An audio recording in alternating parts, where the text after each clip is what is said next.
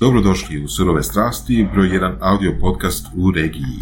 Danas imamo jedan ljetni intervju, s nama je neponovljiva Heidi Chenan, kako za sebe kaže, ne tehničarka u tehničarskom okruženju. Nakon velikog iskustva u EPH s raznim ulogama vezanim uz marketing i prodaju, došla je u agenciju DRAP, tražeći dinamičnost i više kreativnosti, te odnadavno prešla u startup IRT, AIRT, koji se bavi umjetnom inteligencijom za velike korporativne klijente. Tako je veliki skok napravila iz okruženja koje je više kreativno, koje je više možda marketinški prodajno orijentirano u više tehničko okruženje. Surove strasti idu dalje. Sigurni smo već da ste rezervirali datum 16.9. za meetup, to je meetup surovih strasti koji će se održati uživo u Bikers Beer Factory u Zagrebu s temom osobne financije. To uključuje sve od toga kako ulagati, u kojoj životnoj fazi, do toga gdje ulagati i što očekivati od raznih vrsta ulaganja, do toga kako aktivno i kreativno štedjeti. Na panelu na Meetupu će sudjelovati naši gosti Sandra Ferenčak, tetka, edukatorica u osnovnim financijama, autorica bloga Projekt Financijska sloboda i Facebook stranice sa brdom savjeta, te Ivan Stojanović, profesionalni trgovac dionicama i opcijama, edukator s vrlo posjećenim radionicama na ovu temu i zastupnik platforme Optim Trader. Ne zaboravite već danas kupiti ulaznicu za meetup koji uključuje all you can drink, odnosno otvoreni bar, mogućnost pričanja sa profesionalcima u ovom području, ali i međusobno, te mogućnost da osvojite nagrade u ukupnoj vrijednosti 12.000 kuna. Među nagradama su dvije NLP Basic radionice kod Saše, dva savjetovanja o blockchainu i kriptovalutama kod mene, tri šest mjesečne članarine Akademije surove strasti i jedan paket lektira surovih strasti za 21 dan. Ovo su surove strasti i vidimo se uživo, to je 16.9. Zapamtite datum, kupite ulaznice već sad, jer se ovako prodaju i nestaju i vidimo se.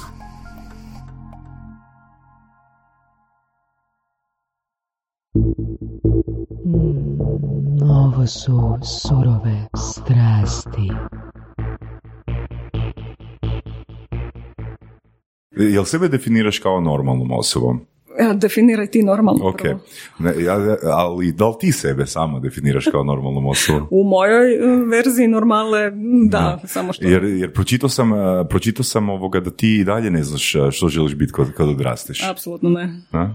Ok, kako neko onda dijete, jedna djevojčica, onak, za, daj mi razlog zašto jedna djevojčica bi voljela osobu poput Vedrana.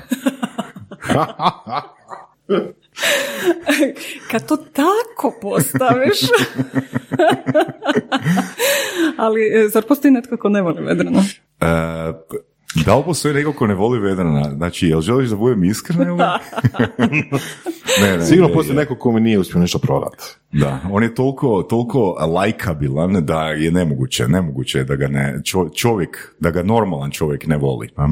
Ne, apsolutno, žao. Mislim da je ono jedan od osoba koje vidiš, upoznaš i klikneš u tom trenutku i onda shvatiš da to je to. Imaš osobu s kojom možeš e, Pit. to isto. Osim, ne smiješ mu dati da pije žesticu, jer on to ne zna pit pije, kao ga je miš, pa onda... Ok, dobro za znat, dobro za znat. E, S obzirom da imamo nekog vremena kad će epizoda izaći da to e, okrenemo u svoju korist. a? Mislim da je naučio lekciju, tako da je sad puno oprezniji, ali, ali još uvijek. mm, Znači, pivo je sigurno, a?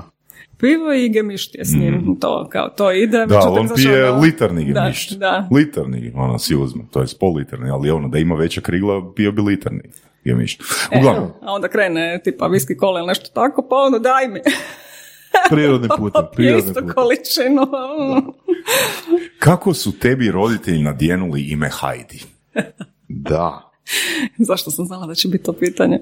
Jer ti svi postavljaju to pitanje. Pa dosta ljudi. Da. Jer stvarno nije, Kako, nije kako? uopće uobičajeno. On, skrati nam slobodno, ali ono, fakat zani- zani- Mislim, to je su super imati ime, ime koje ono je upečatljivo i koje nije učestalo zbog osobnog brandinga, jel tako? To definitivno, znači mene ljudi zapamte dosta često baš i zbog imena kao takvog, što je super iz te perspektive, osim ako nisi osoba kao ja koja baš ne pamti imena. I onda se nađeš u, s druge strane u situaciji onako, svi te znaju, a ti si, a, ček da se sjetim, ček, Marko, broj 321. skoro. Ali da, to sam pitanje ja postavila svojoj dragoj mami, s obzirom da imam dvije starije sestre, jedna je Željka, druga je Ivana. Opa. I ono, otkud Heidi? Znači, nije, možda nije bila zadovoljna ovoga sa svojim izborom prethodnim. E, Pa, Pa je otišla u ekstrem. Pa da, malo ekstremno je. Nije veliki baš ekstremno, dobro. U odnosu na Ivanu i Željku, po meni je. I, I uzmi u obzir da je ipak iz Dalmacije. Puno- ono, nije, Heidi Može nije puno čitala, jednostavno. nigdje. Da, da, da. da. Jel baš možda čitala A u tom trenutku mislim da je bila dosta popularna priča, ali odgovor moje mame je bio, a čuješ, došla si neočekivano pa si dobila neočekivano ime. Ajde, okej. Ajde, okej. Pošteno. Istina, eto. Šta jest, jest. Ali da, onako ime je... Čak i u Hrvatskoj bi se dogodilo da neki ljudi ne znaju da je to žensko ime. Znači, par puta su me zvali na telefon i tražili gospodina Hajdija. Ozbiljno. Istina. Bože. A spelling je ono, piše se jete, ostaci bivše juge, znači baš H, A, J, D, I, što ok za Hrvatsku, ali s obzirom da dosta radim sa strancima, još kad sam studirala vanka, to je bio isto izazov svoje vrste. A bila sam dovoljno tvrdoglava pa nisam htjela da se piše baš ono po međunarodna verzija. Tako da, da, čula sam valjda sve moguće verzije izgovora mog imena koje Mogu budu misliti. jako, jako zanimljive. A, ako je pismena komunikacija, znači ako ljudi ne znaju, nisu me upoznali prije toga, onda isto uglavnom mislim da sam e, muškarac, uglavnom iz Indije, gospodin Hadži. Baš mi će reći, ne znam, možda albanac ili nešto tako. Ne znam, možda, ali mislim da je francuski izgovor je e, možda najupečatljiviji, najzanimljiviji od svega. Koji sam čula prije koji tjedan kad je bio mm, ovaj handover akcijskog plana za startupe povjerenici Gabriel i onda je bio predstavnik eh, francuskog eh, startup ekosustava koji je spomenuo nas nekoliko koji smo sudjelovali na tome pa sam bila až di. Aždi. Nice. Interesantno, je? Da, da. Tako da, ono, Hadži, HD, HD, HD, HGD. nešto, nešto, nešto. A, a čak i ni Njemci u biti ne znaju izgovoriti, iako je kod njih je, je jot, ali čim vide, pretpostavljaju da je neki drugi sigurno izgovor. Pa tako da, ali u svakom slučaju mislim da si dobro prošla. Ne? Ovoga, sjećam se kad je Santa Barbara ovoga krenula.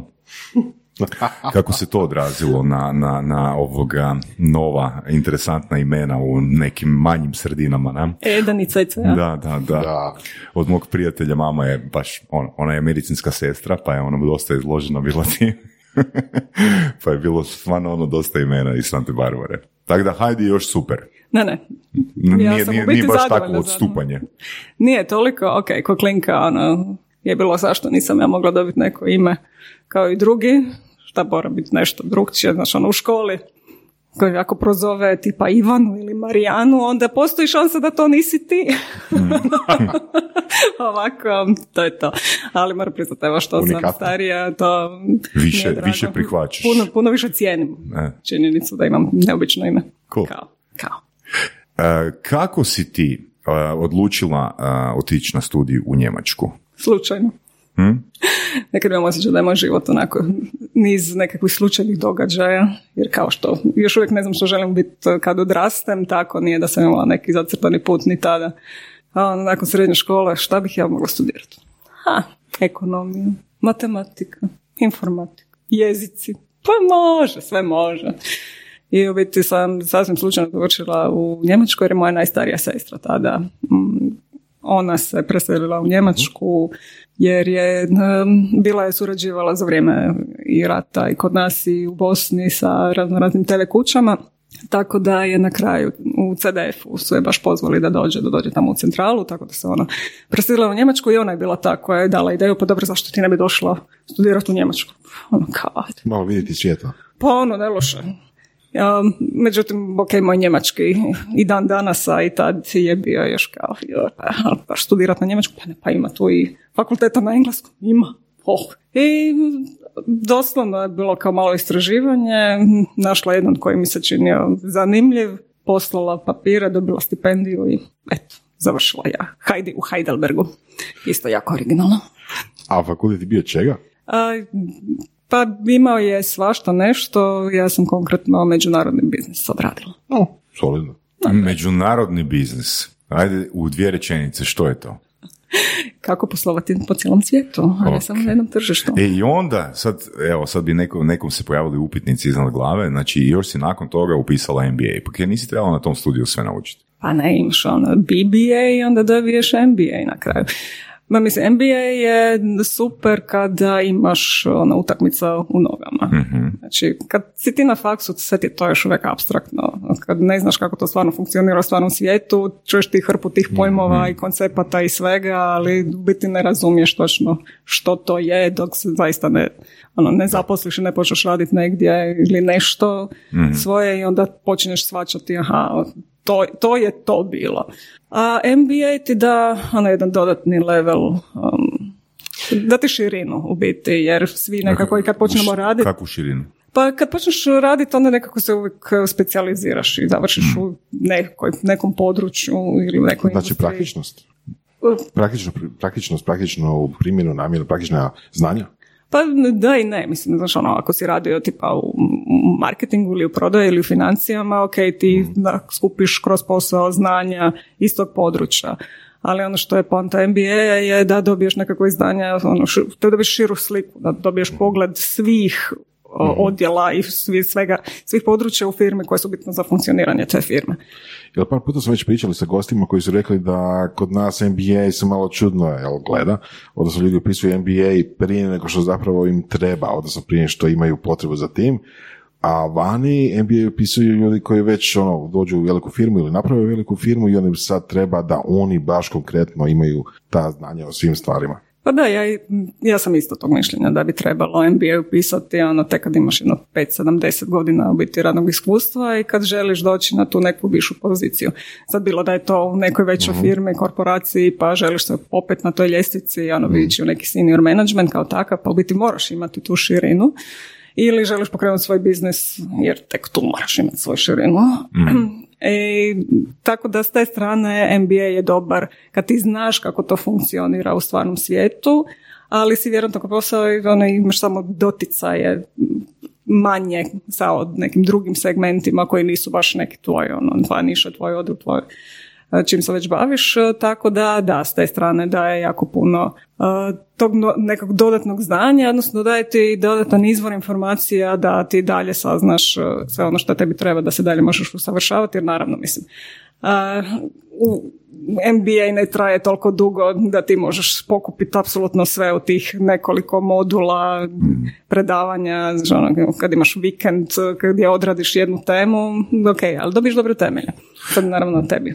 Jedno, jednostavno rečeno, znači ti kad, a, ne znam, završiš faks i kreneš se, od- odeš u određenu domenu, a, zapravo se, jel to želiš reći, ti me ispravi, a, se ukalupiš u tome i postaneš ono stručnjak u toj domeni, ali onda je u biti moment kad trebaš razmišljati o e, MBA-u da malo ipak izađeš iz te, Ukratko rečeno, da. jel bi formulirala to drugačije? Pa ne, dobro si to opisao, jer ok, jako rijetko ljudi odmah od početka krenu raditi sve.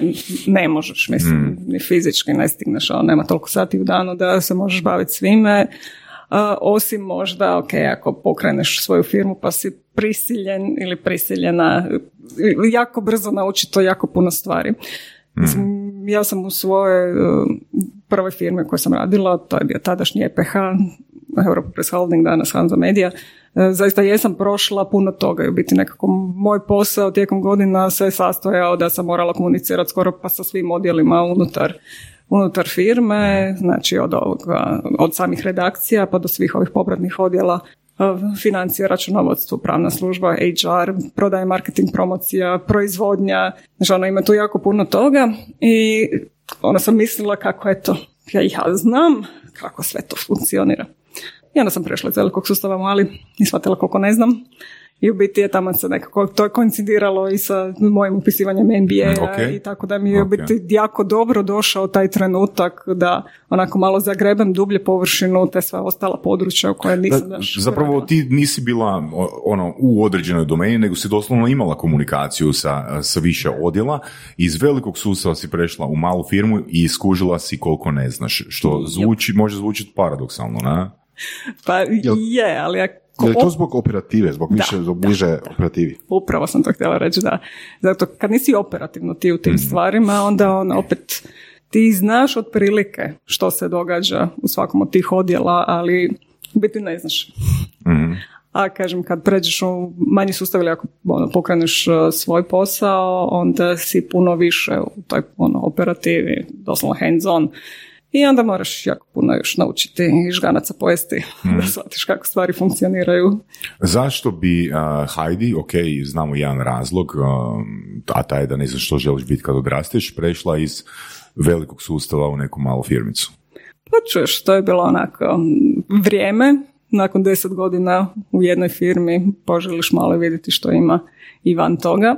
A, slučajno... Da pogodim, međuljudski odnosi. Me- Međuljudski odnosi. Pa ne, to je čak bilo i ono skroz ok. Evo sad sam, prije no što sam došla ovdje sam baš bila na jednom eventu u toj zgradi gdje je sad, znači Hanza Media. I onako izlazim, naletim na ljude s kojima sam radila do još tada i ona joj, ej, Jel si, još rade si? tamo? E, Da, ima ih, ima ih još uvijek koji još uvijek rade. Je li bila situacija ono, a, a, vi ste još tamo. E, možda više. Obrnuto, obrnuto. Pa ne. Um, Koji je to, Je, vrije, je, koja je je, to vrijednost koje ono, ti baš raščistila u glavi ono, i donijela si tu odluku, idem? Au, izazov, nešto novo, malo promjena. Kod mene je doslovno bila znaš ono promjena, jer um, čak svoju zadnju godinu u EPH sam bila u potpuno jednom novom ono, segmentu koji su pokrenuli tada, koji se zvalo turističko izdavaštvo, gdje sam imala priliku voditi taj cijeli odjel. Ali na kraju balade sam shvatila da opet malo ne radim isto što sam radila i prije, a to je optrčavanje svih odjela i osiguravanje da stvari funkcioniraju kako spada, ono, da su svi uh, znaju što treba, što kako, gašenje požara, situacija, ono, kako to inače biva u, u bilo kojem danu, koga koji radi.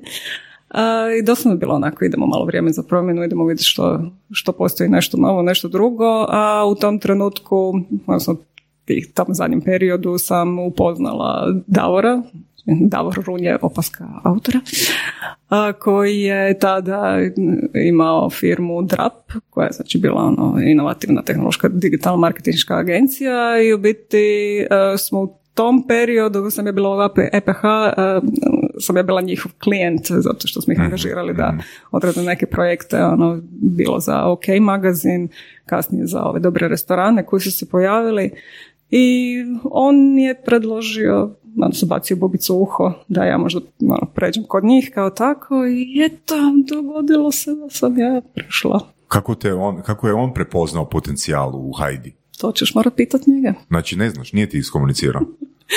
Možda i je, ali to je sad bilo toliko davno da vidio nešto. S obzirom da još uvijek i dalje surađujemo, vjerujem da je. Još uvijek postoji to nešto što je vidio tada. A, Ok. ali čekaj, onda, to znači da si onda kasnije otišlo još manje okolinu, još manje firmu.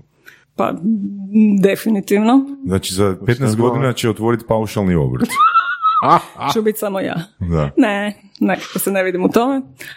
Ali da, to je bilo onako... Dobro, najveći šok je bio prelaska iz EPH u DRAP, jer stvarno kad dođeš ono iz firme koja je u tom trenutku su najboljim danima imala je više od tisuću ljudi i onda pređeš u firmu koja ima 15 A mora raditi sličan posao. a moraš raditi sličan posao i onda shvatiš da ono, ako želiš da se nešto napravi, pa nije da baš imaš kome delegirati u nekom drugom odjelu, nego uzdaj se usi svoje kljuse, napravi sam.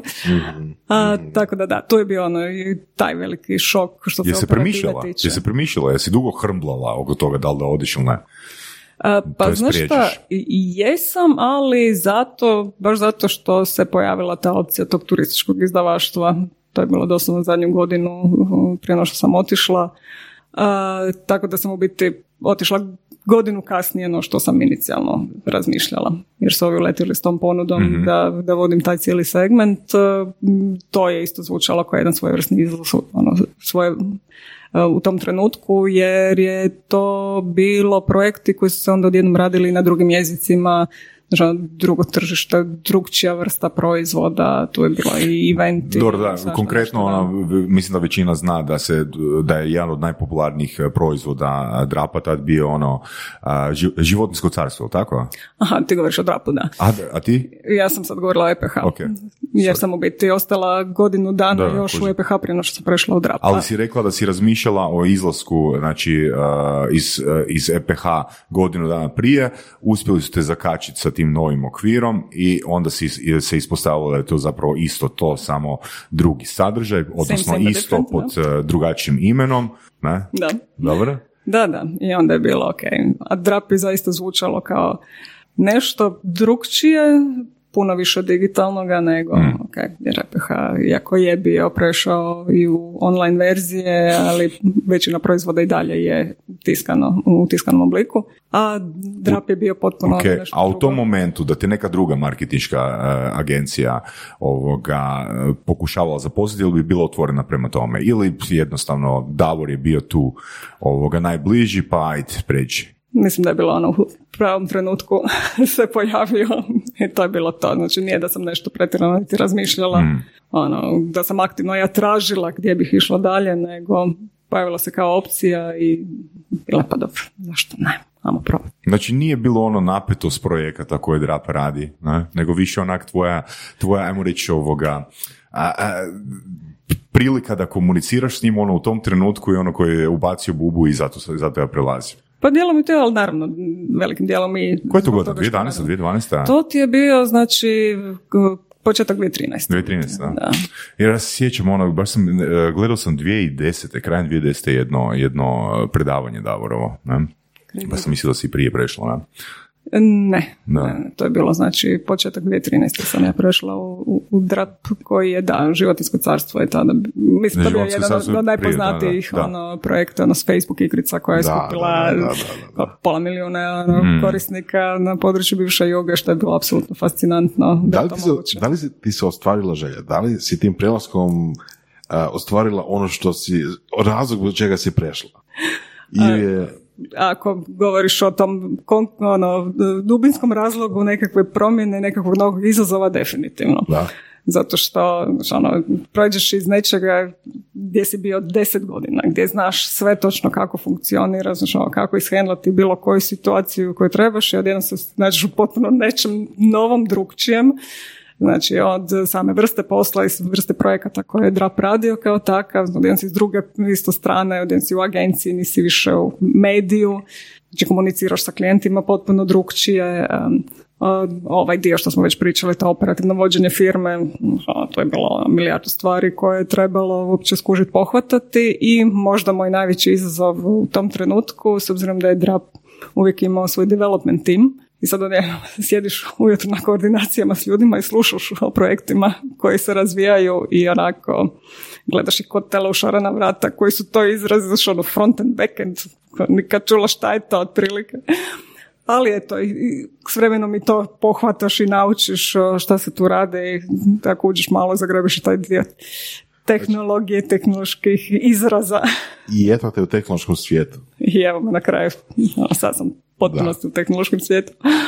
Da li ti je dalje to onako malo strano i nepoznato ili si sad već ono, a to je već, već viđeno, front end tu, back end tamo. Uh, frontend backend smo davno apsolvirali, ovo zadnje je sad bilo vezano za umjetnu inteligenciju, onako isto i izrazi. Sad ne, znam- ne znam što bi rekao Heidi, onak, eh, kad te gledam i slušam eh, o tvoju komunikaciju, onak misli si, oj, kako je to bio dosadan period mog života. I kako je, ali ne znam, Čekaj, onaj možda- možda onaj se, u drapu? ma sve, ma sve, joj, hvala Bogu da sam zatvorila, hvala Bogu da sam zatvorila to poglavlje da se mogu baviti nečim što mi nije toliko dosadno sada.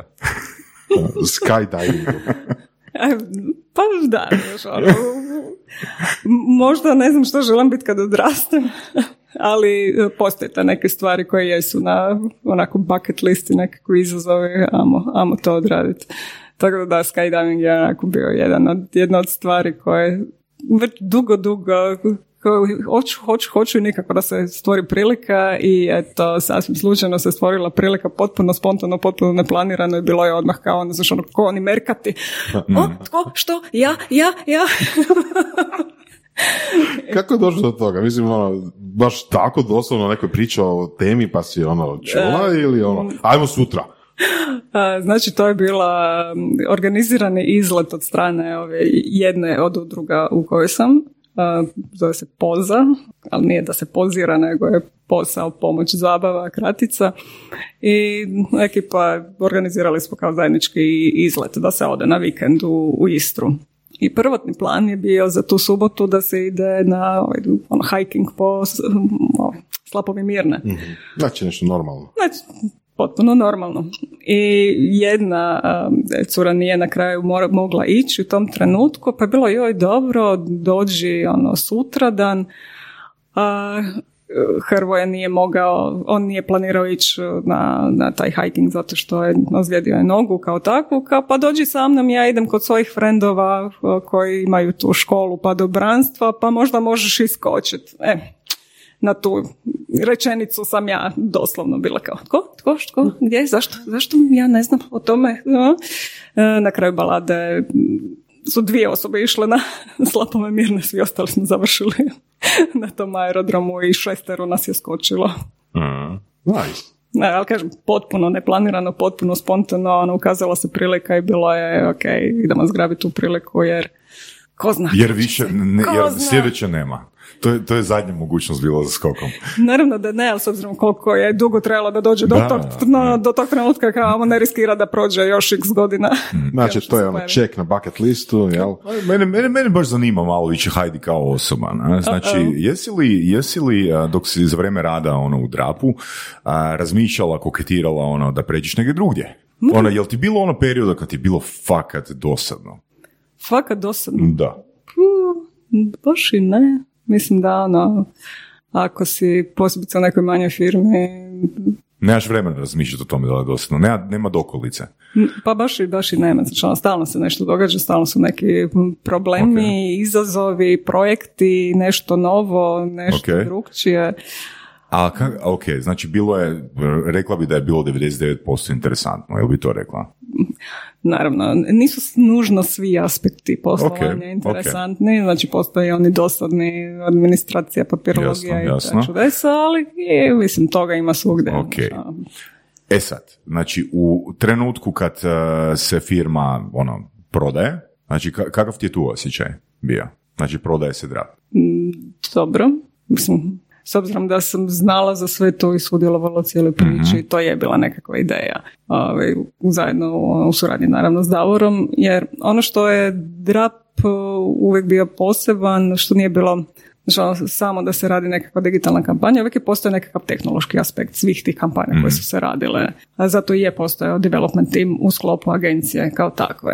Em, I sa umjetnom inteligencijom smo mi, odnosno više Davor naravno, no ja, počeli koketirati još o, znači 2016. je bila ideja, vidim, pojavljuje se nešto novo na, ono, na obzoru, u tom trenutku istina Bog su valjda svi one sve kratice bile a, popularne AI, IoT, AR, VR, blockchain.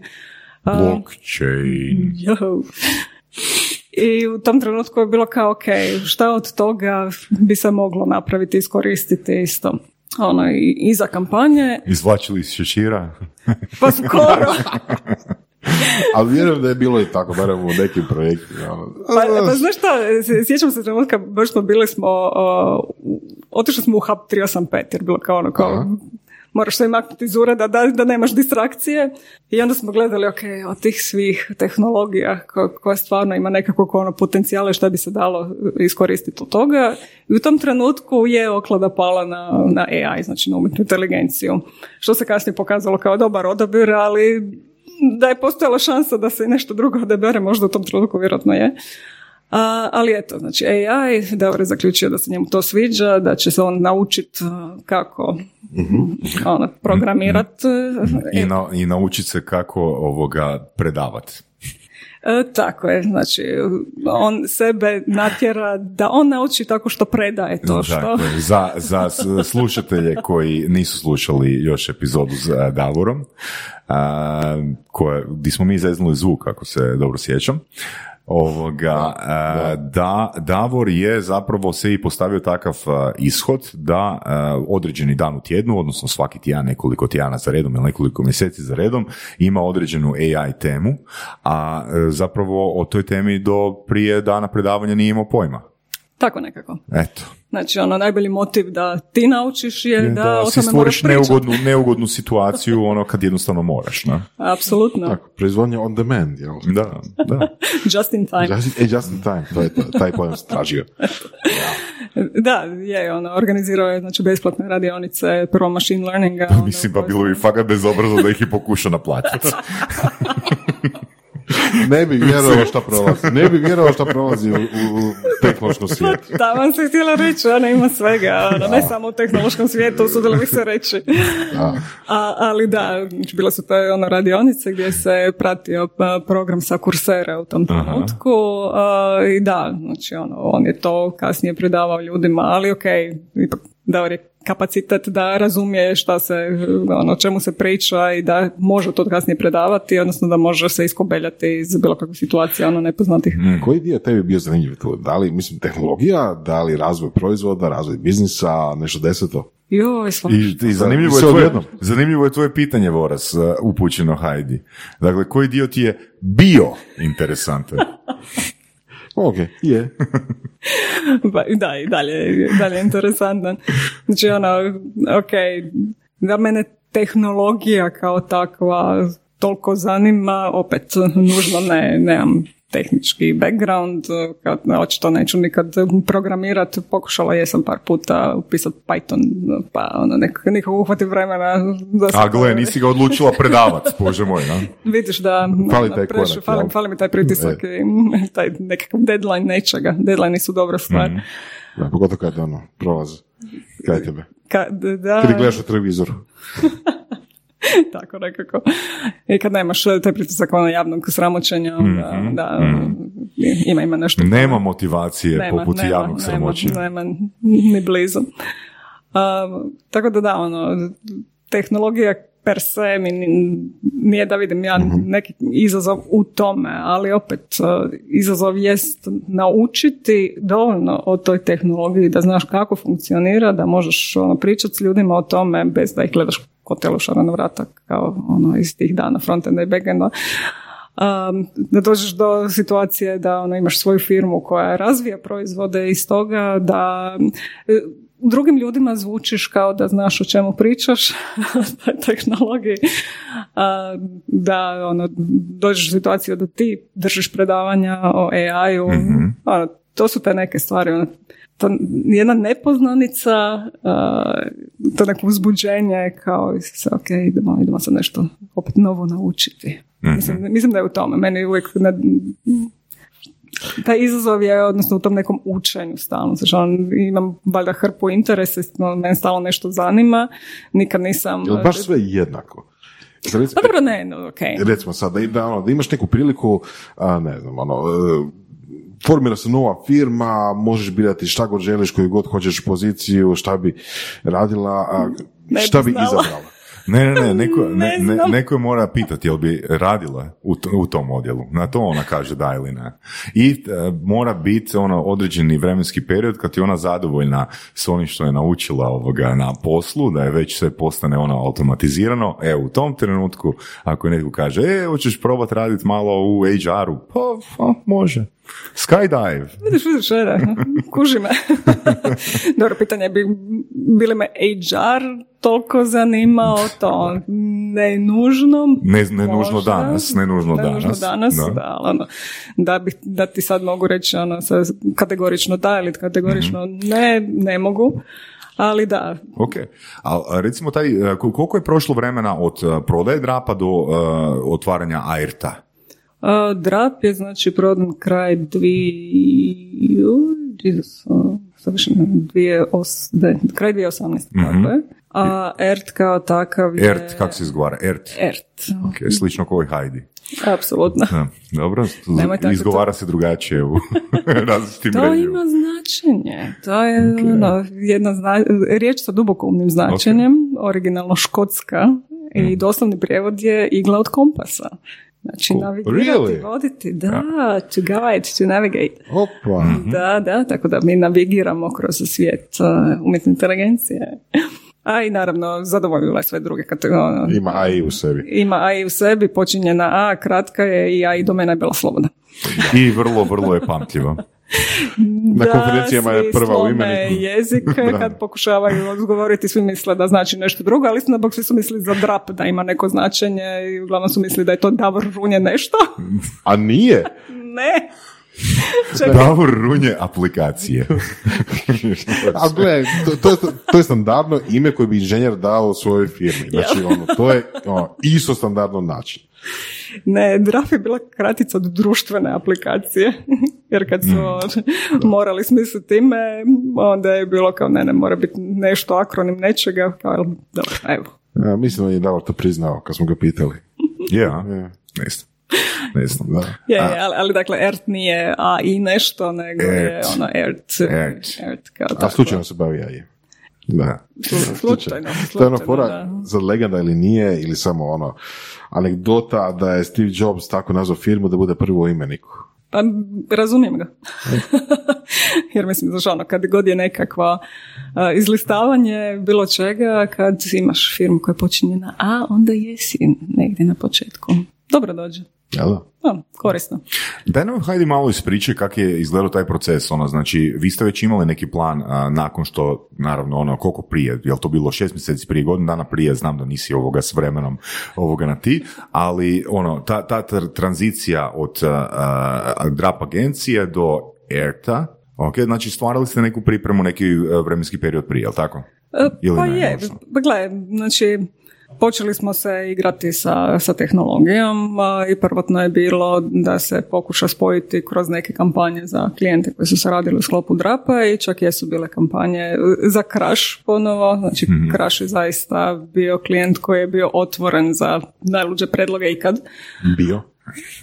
Bio jer više nije klijent, tako da u tom periodu. Sad ne bih znala, možda i je i dalje.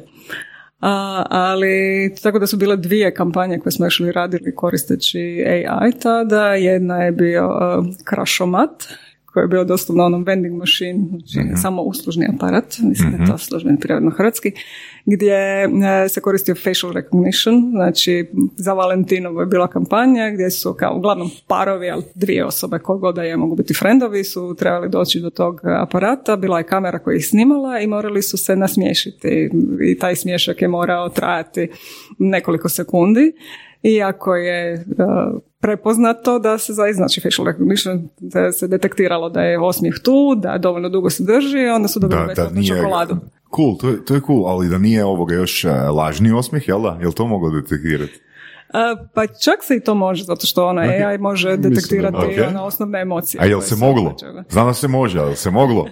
Pa tada čak i je Pitanje je da li bi htjeli, To, to, to, to da mislim da čak i je, ali, da- da- ali ekipa je bilo to totalno zabavno, tako da niko ne ima fake osmijeh, nego su se stvarno... Zamisli ono, onak, zamisli onak 15 ljudi u redu koji onak vježbaju grimasu. Ali ne, zamisli još gore, pošto to sa Valentinom koji je ono, Znači, dođe par i što, znaš, smiješ se nešto na to da ti, ono, da- fake, fake, Da, fake. ajde, ajde. To nismo radili, nije, nije ni bila ta opcija, jer naravno bila ideja da proširimo veselje. I ono, a tek s osmisi, nakon što su ljudi zaista dobili čokoladu, su bili ono, skroz iskreni. A drugi projekt je bio sa, e, u kombinaciji sa Ekoparkom, gdje smo napravili doslovno malog slonića robotića, odnosno njegova surla je bila kao robotska ruka. On je bio u Ekoparku u Bratini, a e, event je bio u zgradi Kraša ovdje u Zagrebu na Ravnicama, gdje su klinci uglavnom mogli ovaj remotely, znači na daljinu upravljati tom surlicom malom, tom robotskom rukom i hraniti životinje u Ekoparku. O, Fora. Tako da je bilo ono, stvarno, jesu bili su cool Od, od, projekti. otkud te te ideje generirate? Joj, to Kako izgleda? bilo. Jel imate neke brainstorming uh, stations ili što? Pa znaš šta, da, ono, to je bila standardna isto praksa Mhm. u drapu, ono, brainstorminzi gdje doslovno nabacuješ se Kako to izgleda? Daj nam opiši malo taj, taj, ono, zatvorite se u prostoriju, ono, imate 10 litara žestice ili što? Ne, za vrijeme radnog vremena se ne smije piti, strašno. ali da, jednostavno ono, nekoliko ljudi ili hrpica koliko god već o, ima vremena na raspolaganju u danom trenutku, zatvoriš se par sati onako u sobu i Kako- kreneš. I što, što, kako kreneš? Čisto da uđemo u proces, ono, ok, znači imamo klijenta Crash, Da smo imali neki ono vođeni proces, Da, da, da. nismo. Ono, ok, znači želimo što? Želimo To nešto ludo, neviđeno. Želimo nešto ludo, neviđeno, efektno, što izuzetno malo košta. po mogućnosti da, da ne košta milijune, jer naravno to nisu nekad bili Ok, takvi i sad, budžeti, ne znam, ali nešto netko, što se da izvesti. netko u toj prostori kaže, znam, imam ideju ovoga, robotska ruka. Pa Ne- krene, znaš šta, da, krene takvo nabacivanje idejama, znaš, ono, jako se naravno inspiriraš i razno raznim kampanjama koje su Mhm. drugdje po svijetu bile, pa ono, ili možda nešto slično ili nešto na tom tragu, ali naravno potpuno drugčija izvedba, ne želiš kopirati, nije ti to ideja kao takva. Krene sa robotskom rukom, završi sa surlom. Da. Znači Ono, sve je kao isto, sve je isto, životinje. samo nije ruka, nego je surlo. E, to, Pa da, kužiš, ono, brat, neka ekopark životinje, možda neka životinja, pa vidi koja bi bila životinja Da, neka najidealnija native da životinja nešto- za to područje, na primjer slon. Apsolutno, koja može, Da, da, da. koja može hraniti robotskom rukom. Da, i tako dođe nekakva ono, ideja za zancije, ali mislim, uh, s obzirom na kampanje koje je Drap radio, tamo je bilo apsolutno svega, od do razno raznih ono, Da li ti je to bio najbolji dio, to, taj brainstorming, to, to baci- nabacivanje idejama, razmišljanje šta bi mogli dalje? Pa to je bilo svakako zanimljivo, ali znaš ono, ideje, ako ih ne uspiješ realizirati, ako ne vidiš ono Dobro. efekt, to onda... Jel ti ono, efekt onda bio taj? Ali taj, e, mislim da je meni bio taj efekt na kraju. Znaš, ono, A kad stvarno nešto na što misliš kad kažeš efekt? e, kad uspiješ realizirati ideju pod jedan, A što e, znači realizirati ideju? pa evo, realizirati u ovom konkretnom slučaju robotske ruke da to actually radi, Ok. i da to radi na dan eventa. Znaš, ono, postoje isto razno razni izazovi koji, koji dolaze s tim. Um, I kad vidiš reakcije ljudi, znači koji to vide u tom trenutku kad se to stvarno događa i naravno kasnije ono, uvijek se nekako to snimalo pa napraviš nekakav case study, videić, onda to puštaš ljudima pa gledaš njihove reakcije na to. Uh, meni osobno su možda još dvije kampanje koje su me baš ono, ostale kao među najdražima je jedna je bila Experiment kada se snimalo um, da cure pokušaju nagovoriti momke da ostanu sat vremena s njima u dućanu robe dok isp- odnosno ne lažem da obrnuto. Bože, već, već toliko vremena prošlo Obrnuto. Obrnuto, znači da muški moraju svoje cure na- nagovoriti, odnosno prevariti da sat vremena budu u dućanu i da isprobavaju nešto. A da isprobavaju dečki? Ne, ne, cure isprobavaju, da isprobavaju? cure isprobavaju robu. Ok, ok. još i ono, znači, ono, isprobaš jedan, dva outfita, ideš dalje, ali ne, Ok. ne, znači, dečki su morali nagovoriti cure da isprobaju još ovo, pa da probaju još ovo, pa da probaju još ovo, jer ako ostanu, oni koji ostanu sat vremena u tom dućanu dobiju kao i, i pivo. Znači dobiju cijeli kombi pun piva. Znači to je nagrada za njega. O, šta? Jedina stvar, mislim, o, ok, dobro. Mislim, je li to bilo ok. problem? To je, to je bilo Prvo da. tako smiješno. Da, jedan drugo- jedini par je, jedan jedini momak je uspio curu nagovoriti, jer, znaš, ono kao, koji ti je? Znači, to su bile reakcije tih cura koje je bila skrivena kamera. Znači, nisu, nisu znali da se snimaju. Ne u tom trenutku, naravno, kasnije smo dobili odobrenje da se to može ovaj, puštati i objaviti u javnosti. Ali znaš, ono, kao, ok, upravo to, sad sam ja kao cura, probam jednu stvar, drugu stvar, sviđa mi se, ne sviđa mi se, ali znaš, ono, to ne traje baš nužno sat vremena U jednom dućanu. u jednom dućanu. Jel to bio trigger, jel to bila glavna stvar, da mora biti u jednom dućanu? U jednom, Znači, ne, da, ne, da, da, da, ne- da, ne bi da, bilo da, da. problema u 15 dućana. Ne, Ne, u 15 dućana ne bi bilo bez i 7 dana. Da. Ne, ovo govorimo o jednom dućanu i to se snimalo um, u ovom dućanu od Aleksandre Dojčinović u Lejlu u Frankopanskoj. A, znači, to čak nije ni neki veliki dućan, znači ono nije da sad tu imaš hodat kroz taj dućan sat vremena samo da, da vidiš šta ima. A, znači, ti izrazi lica cura koje su ono kao koji ti je, kao šta sad ti mene tjeraš da još nešto probam, kao, a muškarci koji pokušavaju smisliti šta novo da daju, da probaju. To je bilo apsolutno neprocjenjivo ono. Znači, samo jedan par je uspio. Samo Od jedan koliko? par je us- A, mislim da smo imali, Tisuću. nismo, nismo naravno, moraš to stići snimit sve skupa, mislim da je bilo šest ili sedam parova, ali samo jedan je onako na, na dz uspio. I, ono, i osvojio je ono, ono, Ok, Kombi, kombi piva. ok, sad pričamo o Ertu ili pričamo o Drapu? Ne, to je još uvijek To je drapa. još uvijek Znači, još, još, ok. Mhm. još uvijek smo na, na priči drapa i tih ono, ludih kampanja koje su bile tada. Mhm. A druga, odnosno uz ove što smo pričali, kao što smo actually koristili umjetnu inteligenciju, je bila za mm, Indigo, za udrugu koja se bavi o, o životinjama, odnosno samo psima. A, koji smo napravili pro bono kampanju, PR kampanju a, promocije udruge i pokušaj udomljavanja a, određene količine pasa koristeći Tinder. Daj, ne, nemoj zezat.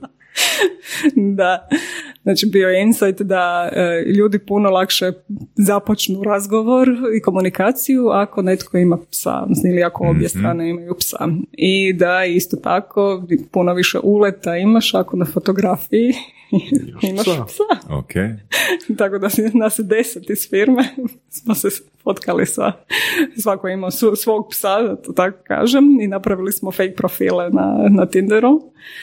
I pokušavali smo kroz komunikaciju, naravno ne otkrivajući pravu ovaj, svrhu tih profila i svega, pokušavali smo udomiti te pse. Čekaj, čekaj, čekaj. Znači, to je bila šema kao, aha, da, sad znaš, vi- vidim zgodnu curu sa psom, da, da, Nisu bile samo cure, i muški su isto imali profila. zgodnu osobu nedefiniranog e, spola e, sa psom i sad, znaš, ono, nešto kao, znaš, da, ali zapravo želim psa. Ne, ne, naš je posao bio da nagovorimo i uvjerimo drugu osobu da želi psa. ok. Kak je, kak je, pričaš s osobom i ako pokušati hvali psa. kak je ta komunikacija, kak je ta komunikacija išla? Evo, ne znam, ja nisam nikad imao Tinder, ok, ali znam da se radi o onom svajpanju i lajkanju, bla, bla, ok. I sad recimo neko tebi lajka, ne znam, profil. I onda što? Ti lajkaš nazad i onda se kreće komunikacija i kak pokušavaš, odnosno uspijevaš navesti tu osobu da te pita za psa ili sama uleti sa, a vidim imaš lijepog psa. Ti si sigurno pa dobra ve- osoba. većina uleta je bila vezana za psa. Je. Znači, to je, I muškarcima i ženama? da, jer to je, to, to je da. cijeli taj bio insight. Znači, ono, da, da će to biti kao ono, opening line. Znači, puno Mhm. Ok. lakše će netko ti poslat poruku ako imaš psa na, ili neku drugu životinju na, na slici, ali posebice psa. Da Ok. li bi, da li bi funkcioniralo sa pli, plišanima? Pa dobro, ali gle, po meni funkcioniralo bi da i, ne znam, staviš, eh, ne znam, ovoga, cilindar na glavu. Ne? Jer osoba bi ko- komentirala, ona osoba na Tinderu, pretpostavljam, nisam siguran, ne znam, ali bi komentirala bilo što što nije onak normalno, što nije, ono, moraš naći, neki, možeš se uloviti za neki element da nije standardni upit. Ne? To A zvuči- zapravo onda ispada da je standardni upit, jer svi komentiraju to isto. To, to zvuči kao nešto što treba probati. Aha, eto, eto.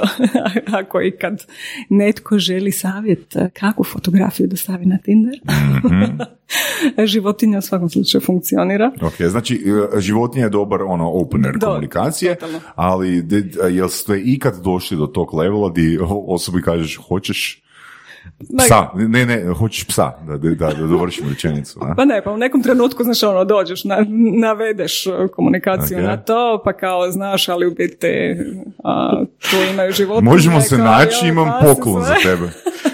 ne, to su bili, to je bilo umiranje od smijeha, ono, te komunikacije, jer smo radili smo screenshotove Ok. toga i opet naravno uz odobrenje tih osoba koje su, s kojima smo komunicirali smo ono najbolje screenshotove tih razgovora Hmm. smo objavili, to je bio isto dio kampanje, ja neću zaboraviti, mislim, mi smo plakali od smijeha danima samo zbog toga. Jer kako smo ono, interno koristili već tada Slack, pa smo imali jednu cijelu, jedan kanal samo zato, jer smo se međusobno slali ovaj, taj screenshotove tih kon- konverzacija koje su se naravno uglavnom događale tipa na večer, ono, radiš preko dana, a, da dođeš doma i onda kreneš. Već sam mislio komentirati da ste se samo zajebavali u tom periodu, ne? Ma ne, to je sve posao, to je sve da, posao. sve posao, sve A posao. dobro, dobro je da nije bila agencija za udomljavanje tarantula. E, Mislim da bismo morali naći neki drugi pristup da je to bio slučaj. Ovo je bio onako pun pogodak i bilo je prisutno. Uspjeli smo dobiti, udomiti sve te pse na kraju. Tih deset. Tih deset, naravno, ali no, cijela poanta je bila i da se malo poveća svijest o toj udruzi, tako da bili smo ono po svim živim medijima. I u i o kampanji je bilo i u o, jutarnji večerni RTL, Nova TV, stvarno na kraju je stvarno bilo je zanimljiva vijest. Šta smo Znači vi ste isporučili svoj ono PR, PR posao, ono, napravili ste taj awareness, a ostali psi iz udruge? Ha, gle, Njima se gubi Znači trag. jednostavno treba, mo- možda, treba, možda radi treba naći ono tisuću ljudi koji će se fotkat sa psima i otvoriti Tinder profile, nego ono biti u jutarnjem, novoj TV. Dakle, u tom trenutku je to bio ono, cilj uspjeli smo za te pse, a vjerujem da su onda i neki drugi, znači ono, ljudi su onda dolazili tamo pa su ono, gledali koje ima. Ali ono što je žalosno da taj to je posao koji nikad ne prestaje, zato što mnogi ljudi napuštaju svoje životinje i svoje pse i to ono prestrašno, posebice za vrijeme godišnjih odmora, broj napuštenih životinja naraste abnormalno.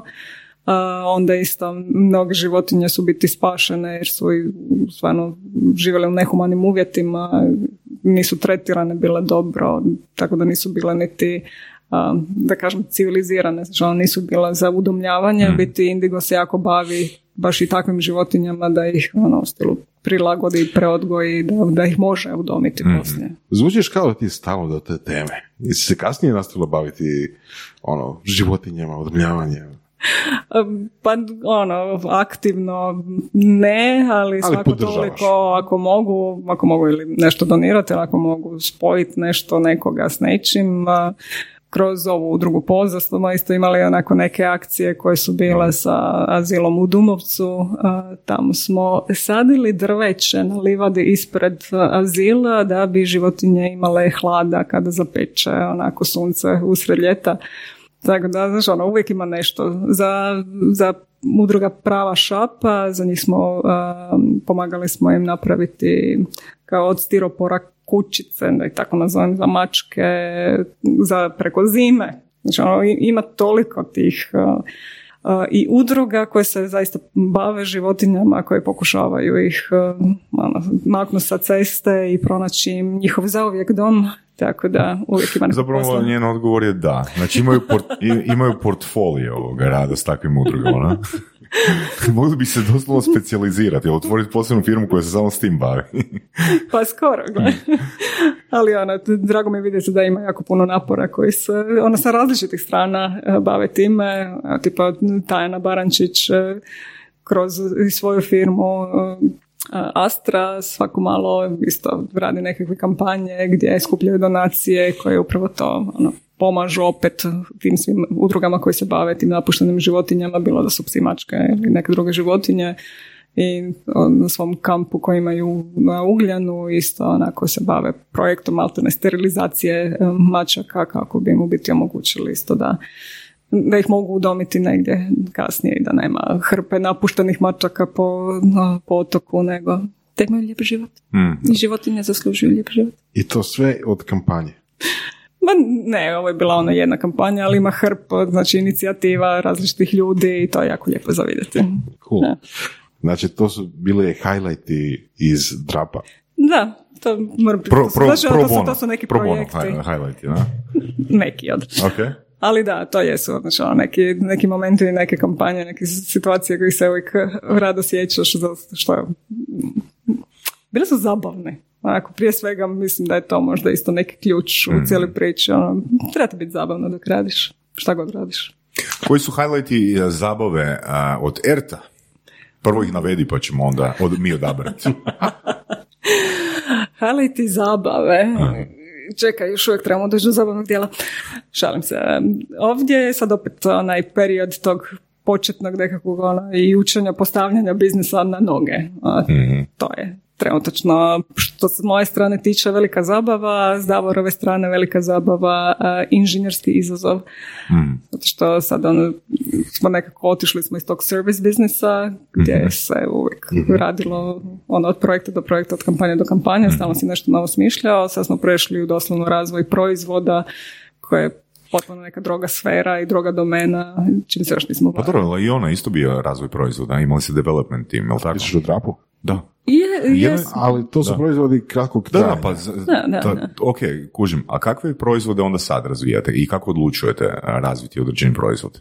Pa, hm, kako odlučujemo, to je isto bilo malo onako slučajno, ali to je sa startupima usudila bih se reći ili uh, kreneš raditi nešto zato što već imaš nešto što želiš riješiti u svijetu ili naletiš na nekakav takav problem pa shvatiš da moglo bi se to riješiti. Tako da je ovo sada, što se ERTA tiče i te platforme, AI platforme koju razvijamo, do toga je došlo postepeno kroz ono, jedan projekt sa jednom bankom gdje je to krenulo kroz nekakvu edukaciju iz tih dana kad je Davor držao besplatne mm edukacije.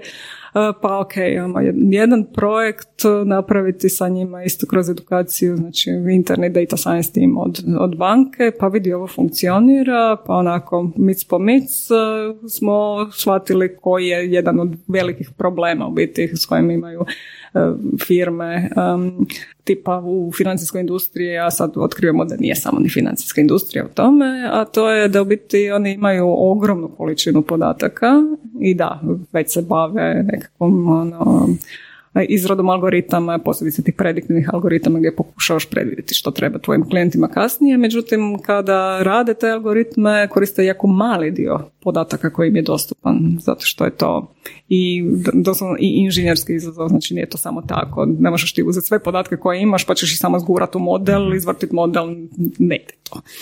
A, nego, znači, imaš data science team koji su uglavnom matematičari, to su, dosta njih ima taj ono matematički background, koji ne znaju, jer se nisu bavili time, ne znaju taj inženjerski dio gdje ti trebaš uzeti tu ogromnu količinu podataka i stvoriti sustav koji može to isprocesuirati ali posebno ono, u što kraćem vremenu, po mogućnosti ono, u realnom vremenu. Uh, tako da je to, eto, iz toga, iz tog nekog insajta je krenuo razvoj proizvoda.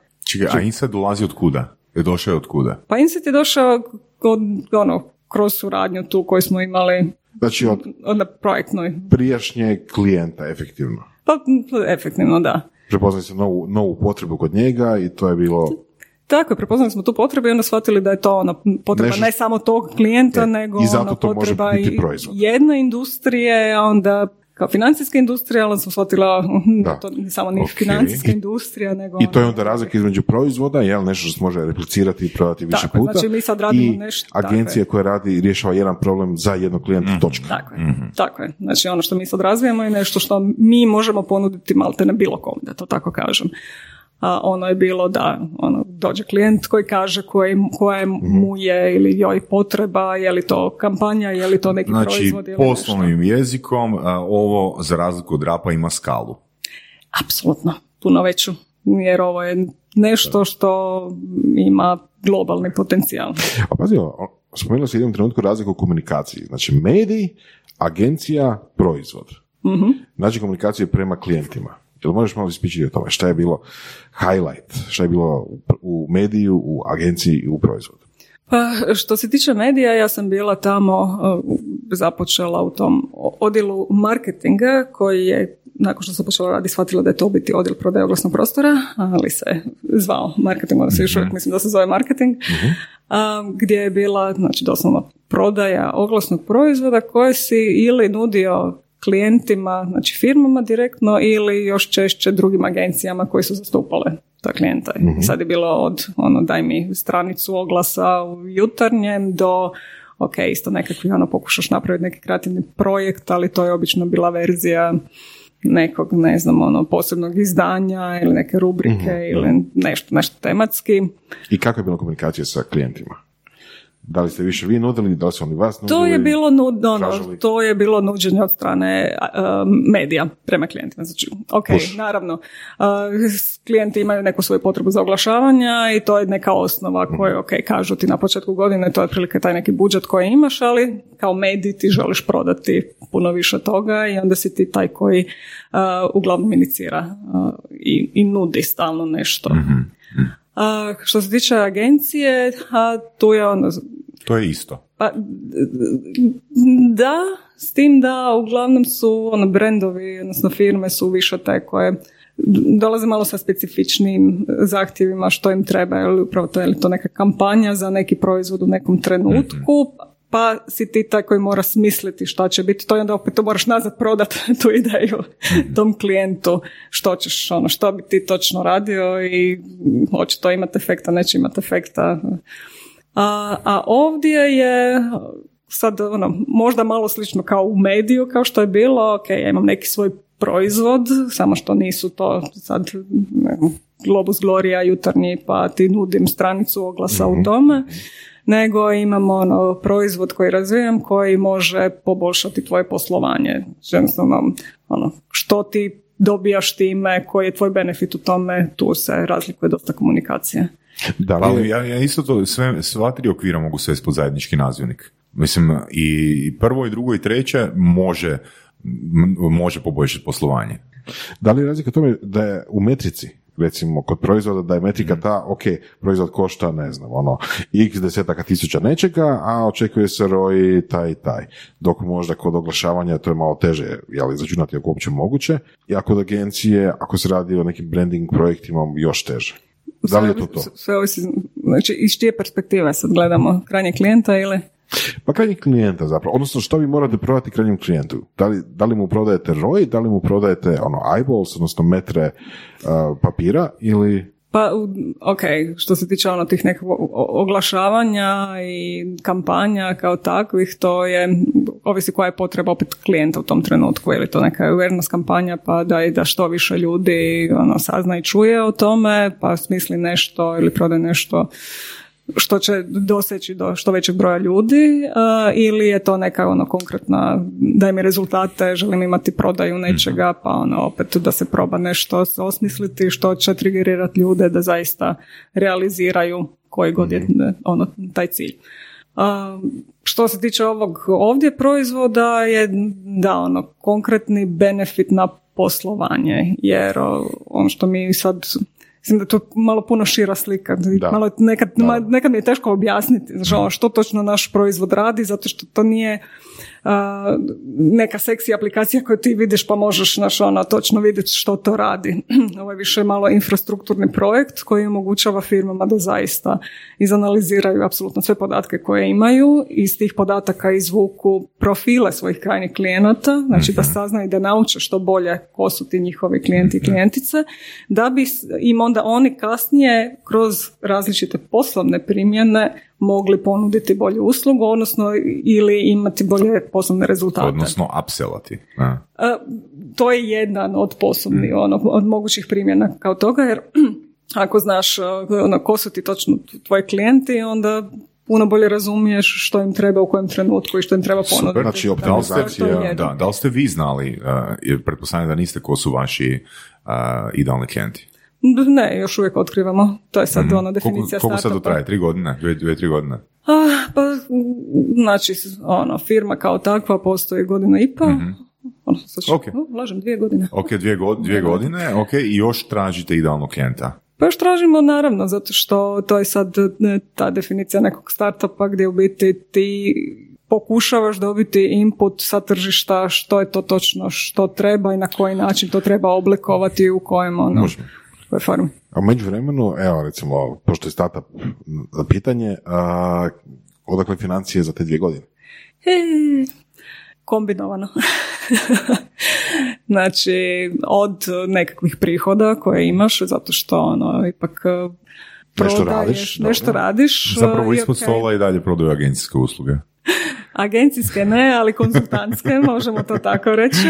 Tako da da, ono, tražiš naravno nekakav izvor prihoda dok razviješ proizvod koji košta, jer razvoj proizvoda košta i to se neće, do- ono, ne događa se u- k- na, kao na projektnoj osnovi nešto, da imaš mjesec dana da nešto napraviš i to je to. Ne, ovdje je ono kontinuirano razvijanje i, i poboljšavanje. Posebice ako želiš napraviti nešto što možeš ponuditi na velikoj skali, onda to zaista se trebaš pozabaviti time. Znači, ono, s jedne strane imaš ili plaćene pilote sa klijentima, da imamo jedan konzultantski projekt eh, koji se odrađuje sa strane, em, dobili smo i neka sredstva iz Europske unije što se bili prijavili za jedan natječaj za male i srednja poduzeća, novo osnovana, pa smo iskoristili tu priliku. Eh, Zavrtili smo i angel rundove investicije krajem prošle, odnosno početkom ove godine i onako, malo pomalo tražiš, nalaziš se dok ne dođeš u situaciju da zaista imaš ono nešto što će krenuti donositi nekakve redovne prihode. Um, koji, uh, je- jel postoji uh, u firmi, ne znam, neki rok koji ste si zadali, ono, uh, konkretno, e, želimo tad i tad saznati idealno klijent, koji, na, ko nam je idealni klijent, ili ne? Ili ste se sad fokusirali na taj jedan proizvod za koji vjerujete da će imati skalu? Pa za ovo definitivno vjerujemo jer vidimo da postoje interes.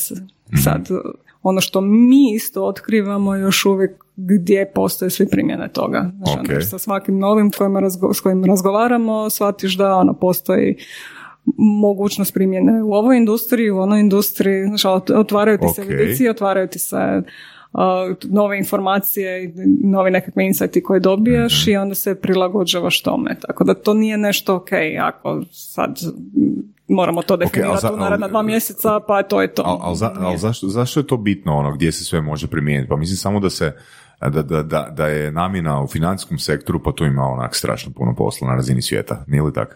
Pa ima. Ako, pogotovo ako ste dobili ovoga informaciju da oni jesu idealni klijent, ako jesu. Pa jesu u tome da znamo da to funkcionira kod njih i da znamo da oni zaista mogu imati koristi od toga, ali Ali mislim, jesu li je li- nužno idealni klijent, ove, to su, znači, ono, financijske institucije su, to su velike firme, sales cycle, ono, prodajni ciklus traje To sam 100 htio pitati. godina. Znači, Ok, ok, B2B ok, to- ima notorno Da, da, da. dugi proj- Je. prodajni Je. ciklus. Je. Notorno dugi.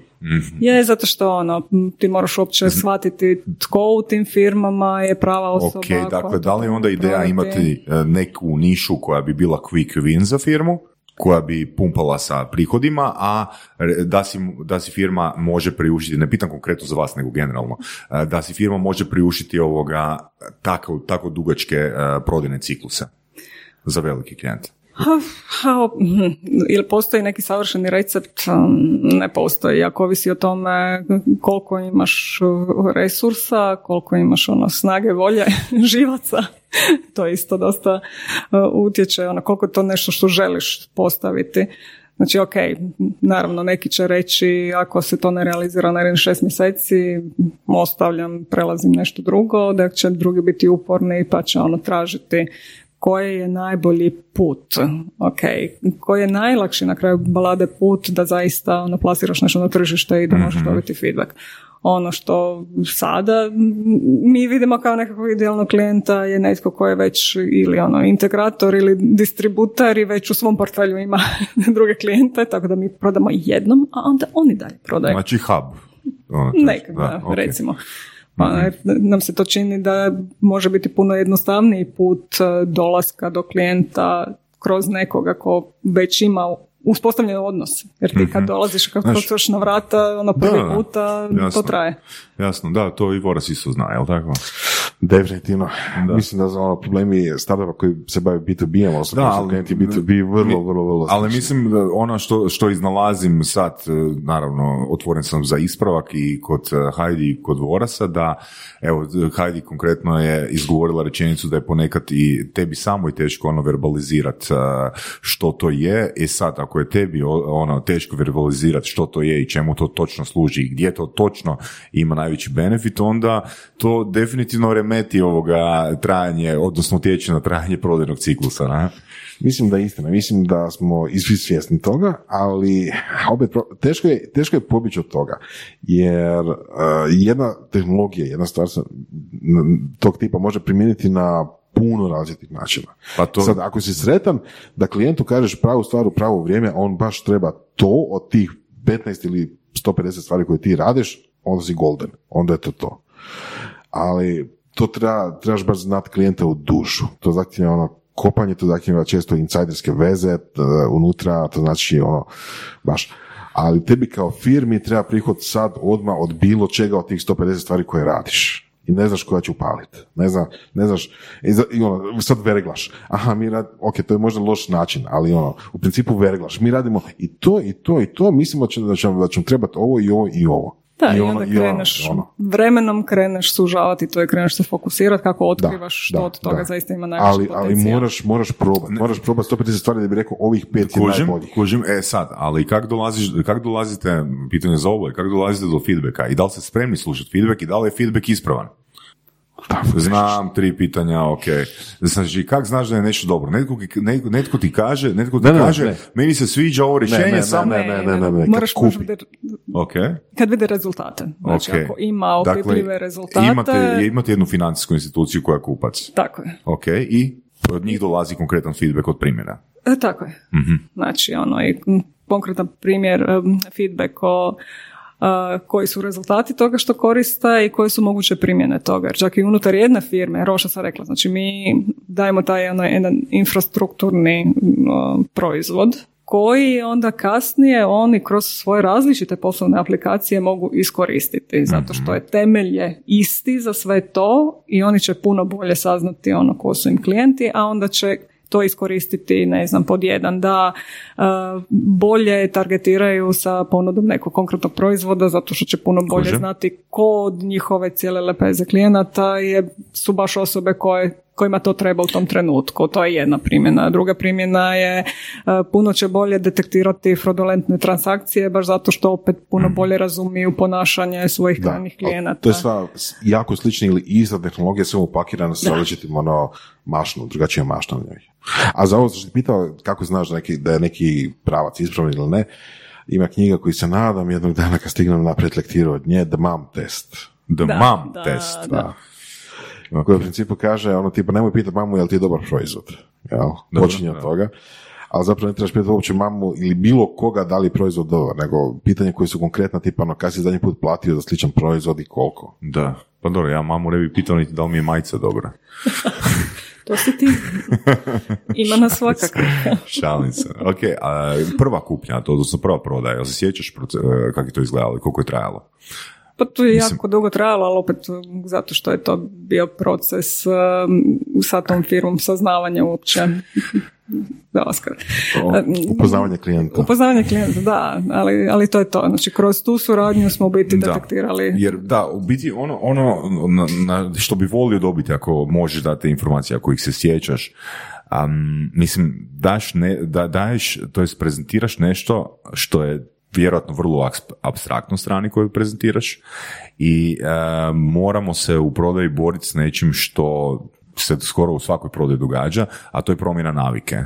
Istina? Ok, uh, znači, M je abstraktno, ono, M je trenutno nedefinirano, ono, M, M zahtijevaš od klijenta da, tra, da ti, tebi pomaže da ti daje feedback i još uh, zahtijevaš traženje uh, njihovih svakodnevnih navika u upravljanju podacima. Dobro. I pitanje je? Pa, ono, možeš mi komentirati, Koliko ne, ne znam, ne znam kako da formuliram. koliko točno je to teško. Koliko točno je to lako ili teško ili za- zahtjevno, koliko to, mislim, i, za, i mislim, ono, logično da to mora trajati, taj proces. Mora trajati, mislim, to je ono, ali to je općenito poznato, ono, taj prodajni ciklus, posebice u ovakvim firmama, traje bar ono 6 do 9 mjeseci, ako ne i duže. Zato što ovisi s kim razgovaraš u firmi, netko ti je tvoj kupac unutra, znači nama konkretno su korisnici ovoga, ti data science timovi, znači ti inženjerski i, i um, timovi koji se bave tim modeliranjem, uh, ali oni nisu nužno oni koji imaju budžet da to kupe, nego je to netko drugi, onaj, drugi odjel, druga osoba, Drugi druga level. šta, da, drugi Da. level, koje onda sad moraš njima isto objasniti Znaš, šta to je, Da. kako to funkcionira, koji su benefiti, pa onda da kažu ok, može se probat, pa da probaju, pa da vide, no, to, to traje. mhm. Stvarno, ni- nije, nije jednostavno i zato kažem, ovaj, kad sam spomenula koji bi naš idealni kupac bio, je taj netko ko već ima možda ono i te odnose sa tim klijentima i ko zna ko su ti ljudi, tko je zadužen za šta, tko a, ima budžet za šta, koliki su ti budžeti, znači ono, to je nešto što u biti isto je jedan dio Znači, procesa. vaš idealni naučiti. klijent je zapravo prodavač. Em, da. Pojednostavljeno rečeno. Da, koji je ono ima dovoljno velik network na izvoru informacija i ono zna kome će ko gurnut i koji će vam objasniti čemu služi ovoga taj proizvod. Dobro, da, kažem, na kraju balade, da, čak nije toliko teško objasniti ono, koji su efekti, koji su moguće Mm. aplikacije kao takve, ali taj proces, ono, kako doći do toga, ima... Da, mislim, vi ste, vi ste ovoga već dugo u uh, biznisu, uh, ne samo u biznisu, nego i bila si koliko deset godina si rekla da si bila u EPH, znači govorimo ono dovoljno vremena da stvorite ogroman network. Ajmo zamisliti ono da uh, nemate taj network, što bi bilo drugačije. Znači imate Sve. isti proizvod, imate isti proizvod ovoga, Pa- koji, identičan proizvod koji je danas, što je drugačije? E, Pa sve bi bilo drugačije zato što ne bismo imali taj proizvod. Ono, točka broj jedan. Ok. Jer uopće da se baviš ičim što ima veze, ono, što se temelji na umjetnoj inteligenciji, ti moraš imati podatke. Ako nemaš pristup podacima, nemaš otprilike na čemu graditi to i poboljšavati i usavršavati taj proizvod, tako da u biti kroz Znači sve ove informacije koje danas znate bi bile beskorisne da nemate network. Pa vrlo vjerojatno, zato što ono, kroz network u biti ti uspijevaš, ok, mi jesmo malo selo ovdje, da to tako kažem, ono, zaista ljudi se međusobno jako puno znaju i činjenica da jesmo tako malo tržište u biti ima svojih prednosti baš upravo zbog toga, jer imamo se da je puno lakše u biti dobiješ šansu nego da smo na nekom velikom tržištu. Apsolutno, da. Um, I dovoljno smo veliki s druge strane da kad dobiješ tu šansu da možeš testirati i validirati te neke svoje pretpostavke i vidjeti da li stvarno funkcioniraju jer opet nije da testiraš dva čovjeka, ima nas par milijuna, ajde, nakupi se, znači vidiš je li to stvarno fercera ili ne i je li to nešto što može funkcionirati i onda i van granica. To je cijela ta poanta, znači skalabilnost ako želiš stvoriti nešto što ima globalni potencijal onda mora moći funkcionirati na puno većem broju ljudi i na ono, mnogim različitim tržištima. A, I to možemo testirati ovdje. Evo, pitanje koje je Saša meni postavio, sad ću postaviti tebi, da čujem tvoj odgovor. A, zašto ne odmah ići prodavati vani? Ono, verzija 0,9 proizvoda, ajmo van.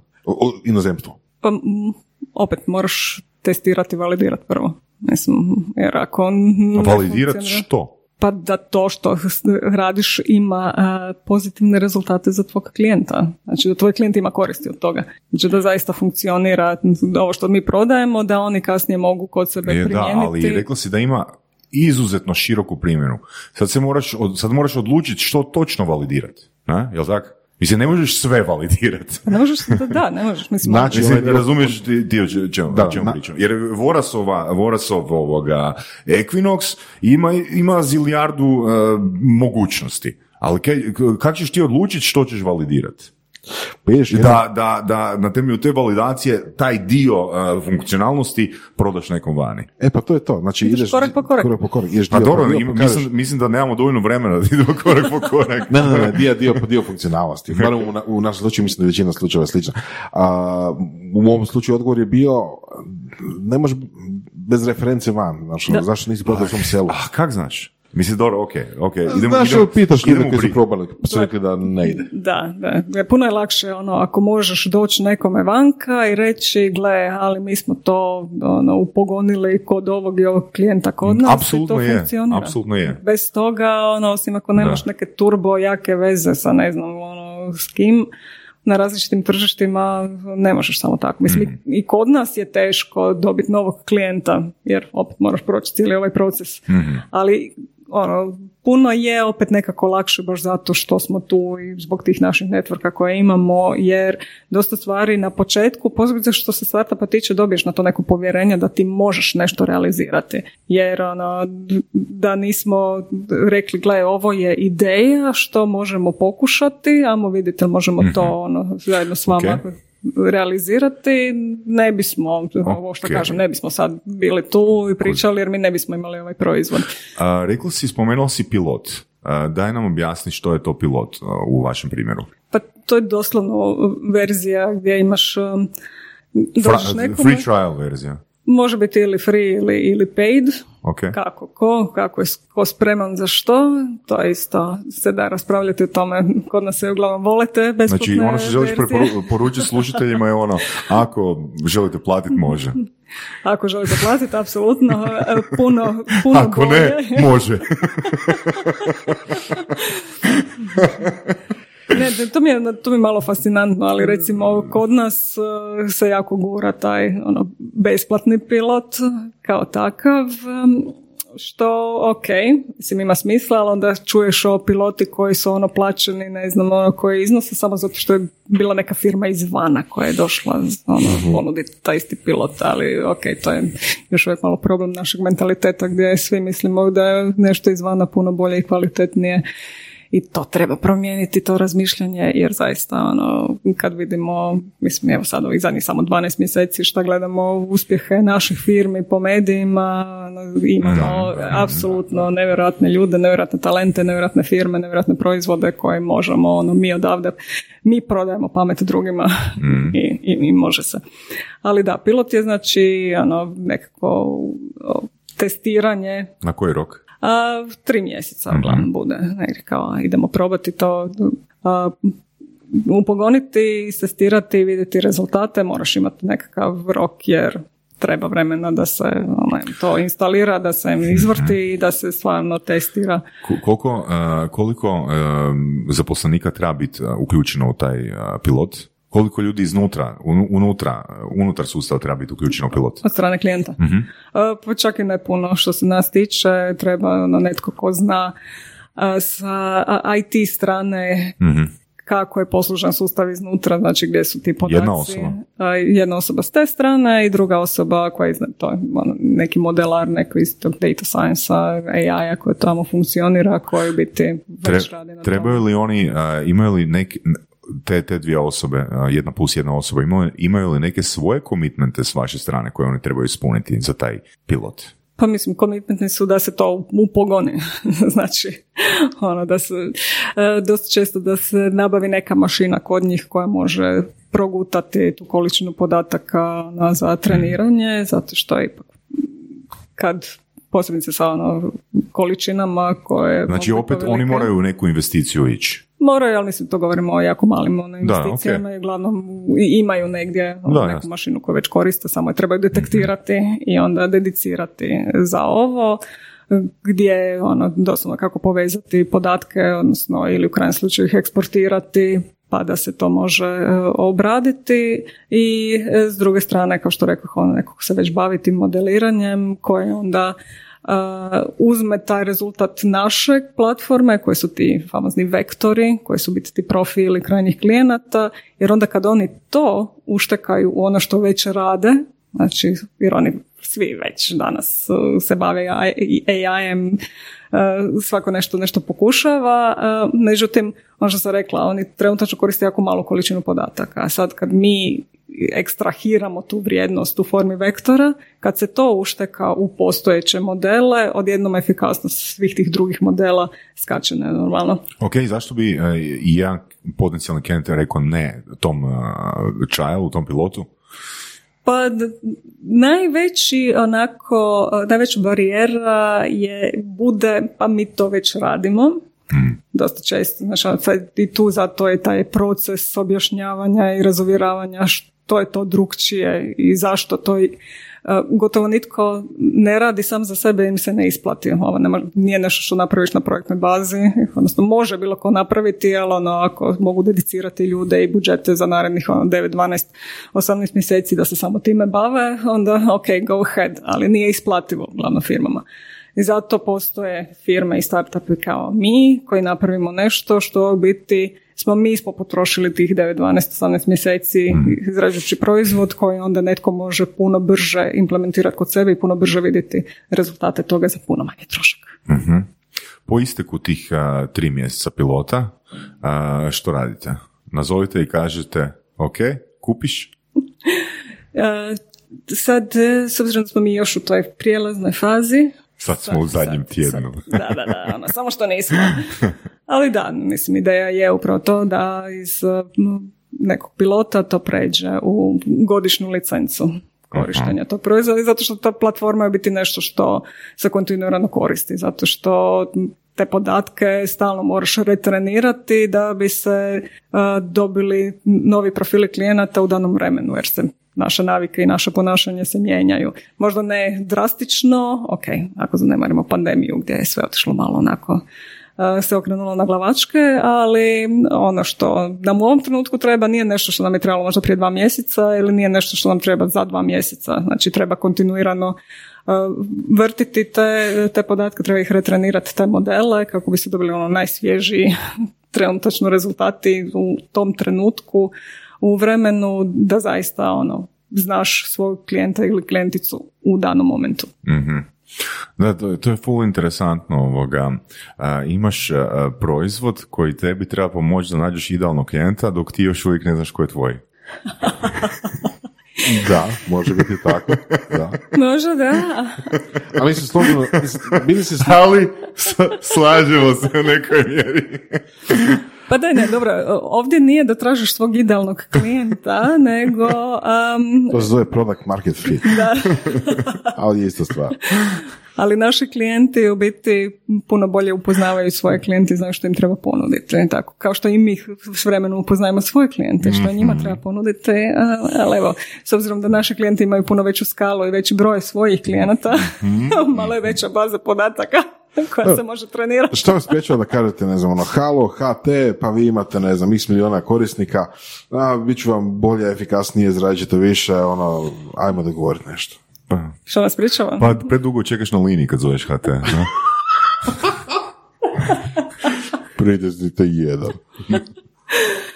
A, da, ne sprečava nas ništa osim činjenice da i mi se moramo fokusirati, ne možemo sad nazvati 850 klijenata kojima ćemo sve isto ponuditi jer smo mi još uvijek mali tim. Mhm. Tako da sad trenutno fokusiramo na nekoliko s kojima radimo kako ono, pređemo, da, da, pređemo taj, tu granicu. Koji vam je kapacitet? Koliko biste pilota u, u, evo, recimo u jednom kvartalu mogli odraditi? Max. Sad me puno pita što treba više pita Davora sa tehničke strane. Mm.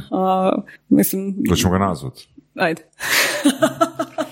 Bi, bi, bi, Vjerojatno ti se neće javiti. Ajde, ne, ti ga nam nazovi. Ne, ne, neće se javiti jer on ne gleda mobitel dok radi, tako da... Davor, čija majka crno krunju prede? Dunje. Ok, sad će, skroz ćeš ga zbuniti ono, pitanjem i kontekstom. Da. Biće, what? Jedan. Halo? E, Davor, bog. E, bog. E, samo kratko pitanje, znam da radiš. koliko, koliki kapacitet imate da u određenom kvartalu pilot projekata odradite sad u ERTU? Koliko je maksimalan broj pilota koje biste mogli sad u ovom trenutku primiti? Jako zavisi šta radi. Pa, ok, um, od do? Od ono jednoga do, do ne znam, možda parkova, ali svaka zavisi, ako radimo veće stvari, onda ti je doslovce ono, niti baš ne radimo ovoga servis. Dobro. Nego ti uglavnom razvijamo produkte i onda se to stvari se razvuku na puno više od jednog kvartala jedan projekt. mm A koliko istovremeno biste mogli i tih bilo da se završi nakon kvartala ili se produžuju, koliko biste istovremeno mogli pilot projekata raditi? To ti radimo dva. Okay. Doslovce imamo dva odvojena tima za to i svaki tim radi jedan. Ok, evo, okay. To, je, to je pitanje. Ok, hvala ti puno Davore. Ajde, bog. Ajde, čao. Bog, bog. Sada upitnik iznad glave. What the hell? da, trenutno smo ono, na, na dva projekta, zato što su obiti oba projekta su malo, malo poveća, s tim da jedan čak nema veze sa ovom financijskom telekomunikacijskom industrijom, nego je projekt koji je isto nekako paralelno bio E, krenuo, pa smo onako sa strane mic po mic radili na njemu zajedno s ekipom iz Seek and Hita iz Splita, a koji se tiče korištenja AI za optimizaciju uh, digitalnih kampanja. Cool. Tako da imamo, imamo i to, um, što ćemo sad biti u narednih par tjedana ne znam kad će se ovo montirati, pa u koliko tom trenutku će vjerojatno već biti. Koliko tu ono uopće ima nekog smisla raditi uh, marketing? Marketing. marketing, ono, marketing erta. Ima li tu smisla raditi marketing? Ili to doslovno ono se može ovoga napraviti kroz ono isključivo komunikaciju, osobnu komunikaciju, Pa sad, ono, u ovom- pozivanje, u ovom trenutku- sastanke, prezentacije. Da. U, ovom trenutku ono, marketing nam nije toliko Da, to. bitan zato što ono, nismo došli u fazu da sad imaš u potpunosti gotov Mhm. proizvod koji eto želiš izoglasiti Ok. u što većem broju ljudi po cijelom svijetu. Tako da jednog lijepog dana nadamo se da će i taj trenutak doći, ali sad da ne, u ovom trenutku smo još uvijek uh, na one-to-one komunikaciji, ono, doslovno word of mouth i Mhm. networking, veze, nije, nije nam potrebno. Stvarno, u ovom trenutku nije, nam nije potrebno. Word of podcast. Da. Or that. Ok, hajdi, završne riječi. Završne riječi.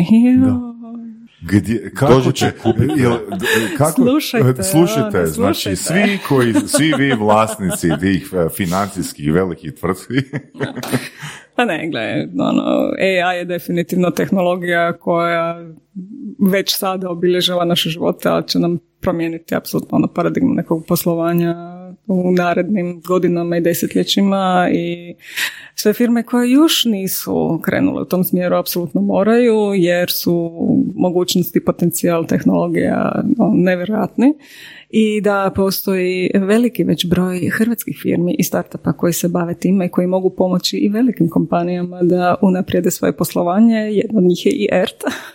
Tako da, a je od njih smo. je i Equinox Vision. a? tako je. Da.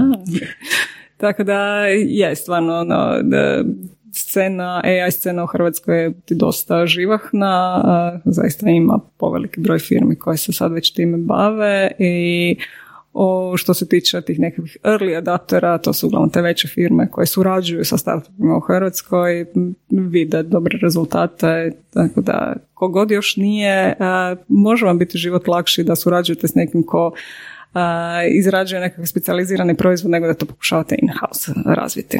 Eto. Čuli smo i prodajni pić na kraju. Nikako se maknuo to prodaje. Hajdi, hvala ti na gostovanju u surovim strastima. Hvala vam. I da Vorasu kažem, Voras, blockchain, hvala i tebi. Blockchain i tebi. Blockchain. Slušali ste podcast Surove strasti, broj 1 audio podcast u regiji. Ako vam se sviđa, lajkajte. Ako se slažete sa gostom, komentirajte ili ako se ne slažete, pogledajte našu ponudu obrazovnog sadržaja na academy.surovestrasti.com. Komentirajte, lajkajte i nada sve šerajte tako da i drugi ljudi mogu saznati za surove strasti. Čujemo se i do slušanja.